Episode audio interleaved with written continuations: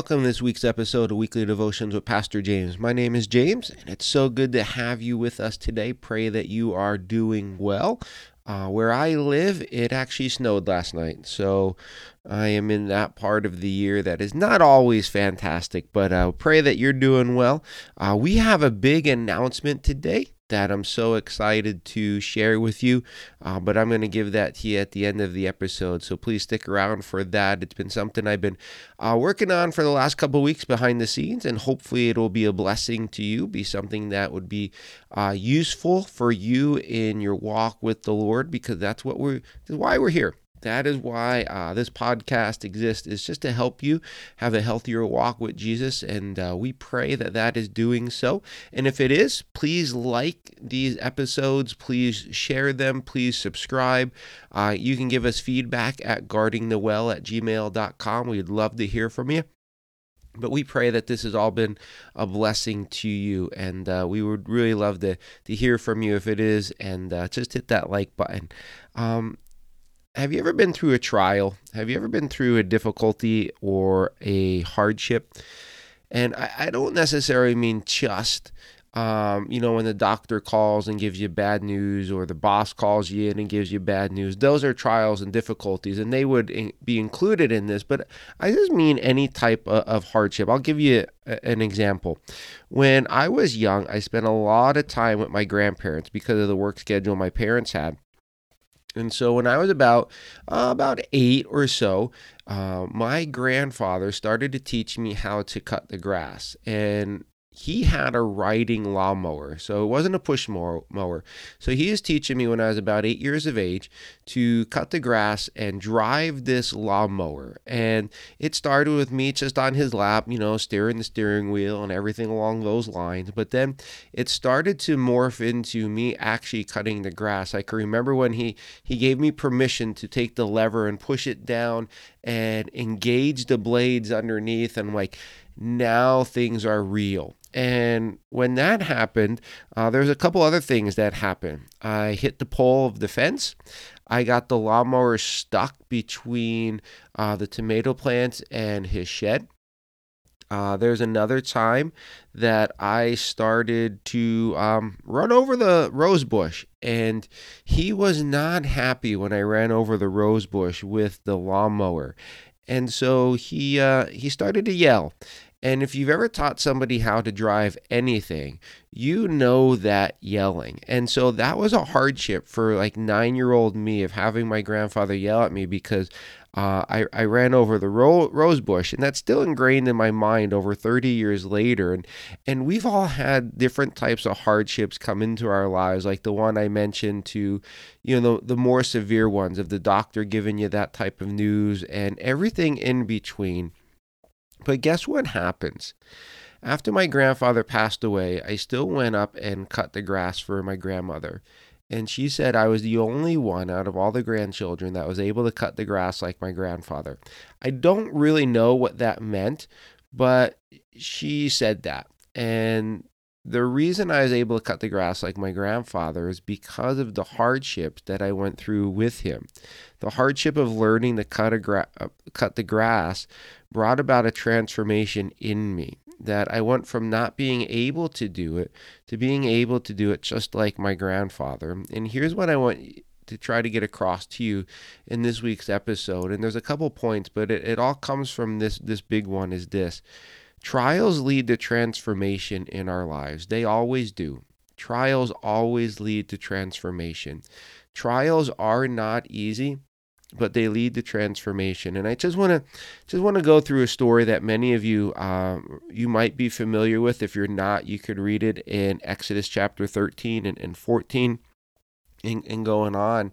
Um, but it is a story that uh, it's about the nation of Israel coming out of Egypt and wandering through, uh, making that journey into the promised land. And just we'll do this kind of quickly, but Israel's been slaves to Egypt for a little over 400 years. And the, the Pharaoh wouldn't let the Israelites go. He wouldn't let them go until the 10th plague came, and the 10th plague is when God put to death the, all the firstborn children. Um, and finally, at that point, Pharaoh let the Jewish nation go. Now, because we're not going through everything, I, I just want to point out a couple things to you. In chapter 13, verse 17, we read this When Pharaoh let the people go, God did not lead them on the road through the Philistine country, though that was shorter. For God said if they face war, they might change their minds and return to Egypt. And so God's not going to lead them on the fastest route, it's actually on the longer route, which I'll explain in a second. But while Israel is walking through the desert and the wilderness and all that, Pharaoh changes his mind, mind and he wants the nation of Israel back. And so he gets all his best men in the army and he goes after Israel to capture them and to bring them back.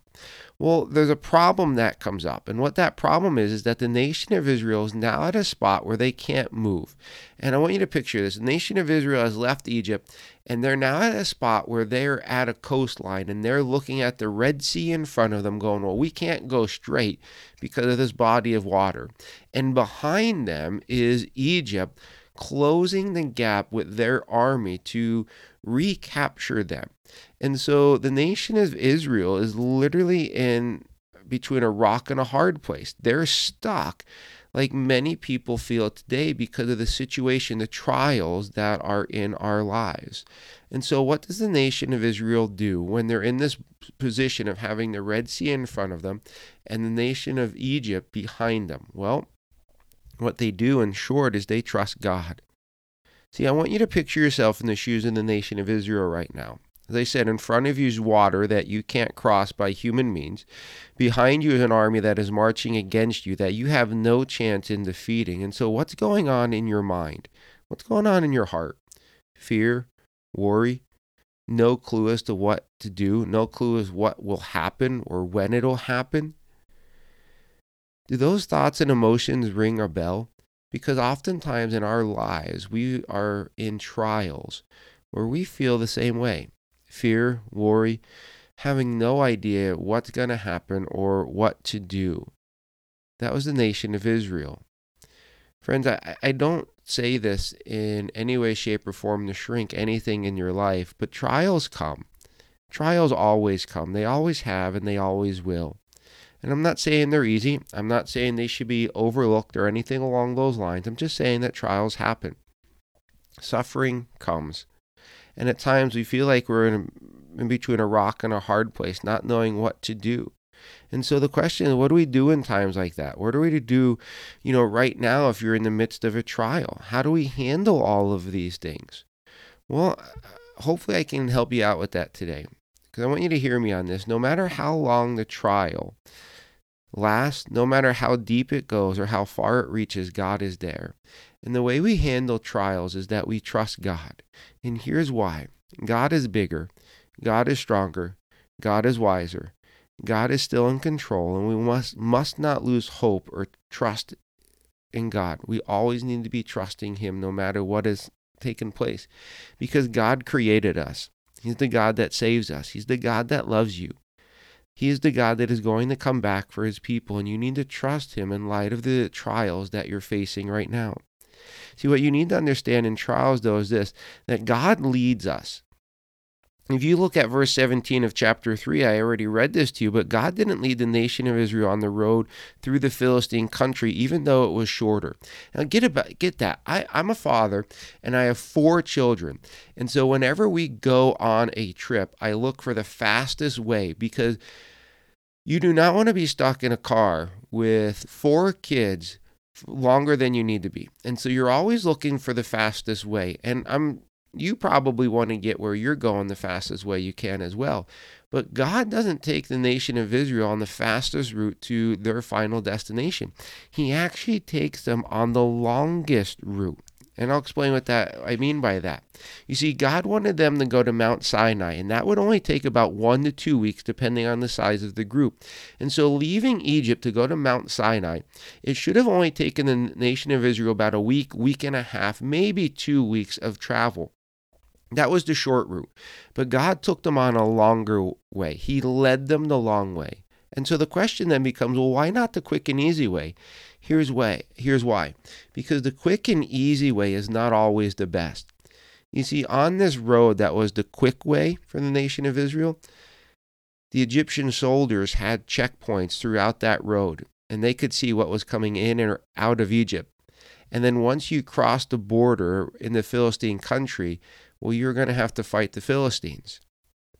You see, it wasn't the best way for the nation of Israel go. They didn't have an army. They had nothing to fight with. And so God knows this. He goes, if I lead you on the quick way, you're going to have to go through Egyptian checkpoints, which is not going to go well. And if you make it through that, you're going to get in the Philistine country and they're going to attack you and you can't defend yourself. And so God leads them on the longer road. That's what God does for us. You see, God knows you, and He knows what you're able to go through, and He knows what you're able to handle in your life, and God leads us in light of that. That's why He leads us the way that He does.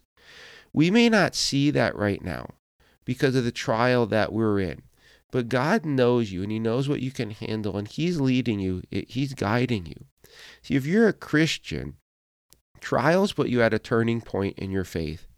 I tell people all this time as a, as a pastor, you need to trust Jesus. You need to walk with him. You need to follow him. You need to know his word and, and everything along those lines. And trials put you in a place where you, the rubber meets the road of now you have something that is going to make you really put all those beliefs you have in the Lord into action. You see, one of the reasons God leads us into trials is the same thing he does here at the nation of Israel.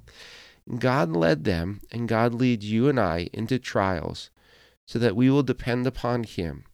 See, some of you may not be depending upon God, and that's exactly why He's leading you into trials. But that's what God does. He wants us to depend upon Him. He doesn't want us to depend upon the people and the things of this world. He wants us to depend upon Him first and foremost. You see, in the trial, we handle it by realizing that God leads us and He'll lead us to a place where we need to depend upon Him. Are you? Is that the reason for your trial today? For you to depend upon the Lord? But that's not the only thing that happens in our trials. If you're to look in verses 10 and 11 in chapter 14, we read this As Pharaoh approached, the Israelites looked up, and there were the Egyptians marching after them. They were terrified and they cried out to the Lord. They said to Moses, Was it because there were no graves in Egypt that you brought us to the desert to die?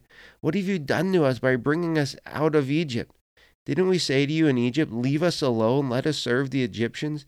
It would have been better for us to serve the Egyptians than die in the desert. We read that, and they're in this rock between the rock and a hard place, the Red Sea and the Egyptian army. You know what they do? They cry out to the Lord. And that is exactly what you and I need to be doing in our trials, crying out to the Lord. But it's in verse 11 we see that they cried out to Moses as well, and they also blamed him for all of it. And they asked him, Moses, did you bring us out here just to die? And it, I don't know why they do that, but they do. They, the leader always gets blamed for something but I want you to see them complaining about everything. Now, here's a principle I want you to get. They have seen all the power of God. Before they came out, God has shown to them and to the uh, nation of Egypt all his power through all the plagues and different things that he was doing. They've seen the power of God, they've heard the promises of God, but now they look and they see Egypt coming and they've forgotten all of it. Here's a principle and you may be committing this if you if you find yourself in a trial right now. Don't let what you see hide what you know. I'll say that to you again. Don't let what you see hide what you know. What I mean by that is this don't let what you see taking place in the trial hide what you know to be true about God, His Word, and His working. Because so often it does. Far too often we lose sight of what we know to be true about God because we're looking at the trial. The nation of Israel, they forgot what they knew about God because they looked and saw the Red Sea. They forgot what they knew about God in their trial because they looked back and saw the Egyptians. And so they allowed what they saw to hide what they knew to be true about God. And so, what does Moses tell the people in light of their fear? Well, Moses tells them in verse 13, he says, Moses answered the people, Do not be afraid. Stand, fir- stand firm, and you will see the deliverance of the Lord will bring you today. Moses tells them, Don't be afraid. And he tells them to stand firm, to stand still. Stand still in the trial. Don't run off and panic. Stand still means this stop. Stop worrying. Stop with anxiety. And people always go, You don't know what it means to have anxiety. Yes, I do. I battle it just like a lot of other people. But Moses is going, Stop with the fear. Stop with the despair. Moses tells them, Stop, stand still, stand in Christ, not in confusion. Stand in anticipation of what God will do, not anxiety. Stand firm in worship, not worry. Stand in faith, not fear. You see, fear swallows faith. When we feed ourselves fear and we think on fear, our fear will swallow our faith. And that is what is happening here. But faith will swallow fear. And the more you run to Jesus, stand in Christ, trust Him, the more your faith will swallow your fear. And so you need to stand in Christ in the middle of a trial. But you know what? You must also do in a trial? You also need to move. Moses told the people to stand firm. Then he turned around. He asked God, Lord, what do I do? And you know what God tells him? Well, I'll read it to you. Verse 15 Then the Lord said to Moses, Why are you crying out to me? Tells the Israelites to move on. God goes, Moses, why are you crying to me? Why are you talking to me? Just move. What an answer. In the midst of the trial, there is a time for you and I to stand still in Christ in prayer and worship.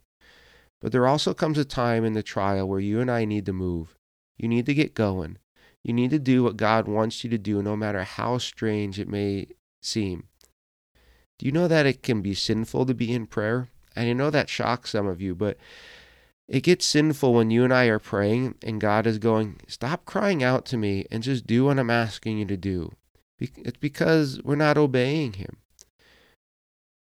Are you? So often in our trials, we just stand still and we don't move. And God wants you to be moving. God wants you to be moving. Do you trust Him? If you trust Him in the trial, move, live, worship, pray, serve, do what He's asking you to do.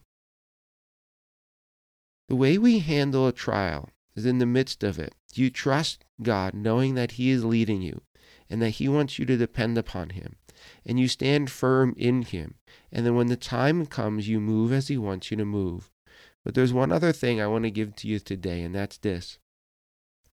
When trials come, we miss a huge aspect of the trial, and what that is is this. Is trials lead to transformation. Transformation always comes after the trial. Do you know what happened when the nation of Israel finally moved? They crossed the Red Sea on dry land, and when the Egyptians tried to do it, God let go of the water, and drowned all of them. That trial brought transformation to the nation of Israel. They are no longer slaves to Egypt. For the first time in over 400 years, they didn't have to worry about them. They are now a nation. It was a new normal for them. You see, trials change our normal. Trials happen and a new normal starts. It happens with Israel, it happens to you, it happens to me. When my wife and I found out that our son had Duchenne muscular dystrophy, it was a new normal. Our new normal now is having a teenage son that we need to uh, dress and move out of bed and move out of his wheelchair and cut food for and a host of other things. That's our new normal because transformation brings, well, excuse me, trials bring transformation. And that trial has transformed our lives. Trials always transform, they always do. And if you miss that, you're going to struggle. You'll miss out on the working of God. You see, the trial that you might be in right now is going to transform you. And I don't know if it'll be good or bad. That's going to be dependent upon you and how you cling to the Lord and walk through this trial. What I do know is that God wants to transform you more into the image of His Son Jesus. And God does and will use trials to do that. Are you allowing God to transform you through the trials that you're going through right now? Because a lot of times that's why the trials come. And so when the trials come, you need to understand that God is leading you, that God wants you to stand firm in Him, that God wants you to move when the time is right and He's calling you to. But you need to know that that trial God is bringing into your life is to transform you more into the image of Jesus Christ. And you need to trust God and just walk with Him. I pray that that would be an encouragement to you and pray that that would be helpful for you today in the trial that maybe you are facing. Because they're always going to come. Trials have always come throughout the history of man. But within those trials, we can handle them by trusting God, following His leadership, depending on Him, focusing on what we know about Him and not the trial, standing firm in Christ, not in fear, and moving when God calls us to move. So, how is God trying to transform you right now? Are you going to let Him? I pray that you're able to get through the trials that you're facing now or maybe in the future. I pray that God would use them to bless you and strengthen you, to bring you more into the image of His Son, Jesus. And with that said, I'd like to give you an announcement that uh, I told you about at the start. Uh, it says really quickly over the last few weeks, I've been actually working on a website. And so if you would uh, go to guardingthewell.com, once again, that's guarding the well, all one word, guardingthewell.com. What you'll be able to find there is link to these podcasts. Uh, you'll be able to go th- and scroll through all the podcasts. You'll find a, a, bookstore page where my two books are located. If you'd like to uh, purchase one of those, uh, you'll find a little bit of information about me, but you'll also find a blog. I hope to be um, putting up a blog every week that would be beneficial to you that you could read through, and hopefully that'll help you with your walk with Jesus. And so you can connect with us there as well. Uh, there's a lot of different options for you to connect with us, send us an email and whatnot. And we would love to hear from you. And so, once again, if you're interested, uh, feel free to visit us at guardingthewell.com. Uh, guardingthewell.com, and you could find everything. It's going to be a one source hub for books and podcasts and blogs, uh, all that I do. And uh, hopefully, we'll, you'll stop by, visit us, and let us know uh, if you've checked this out and uh, if we could help you with anything. And so, we pray that you're doing well and have a great day. You take care.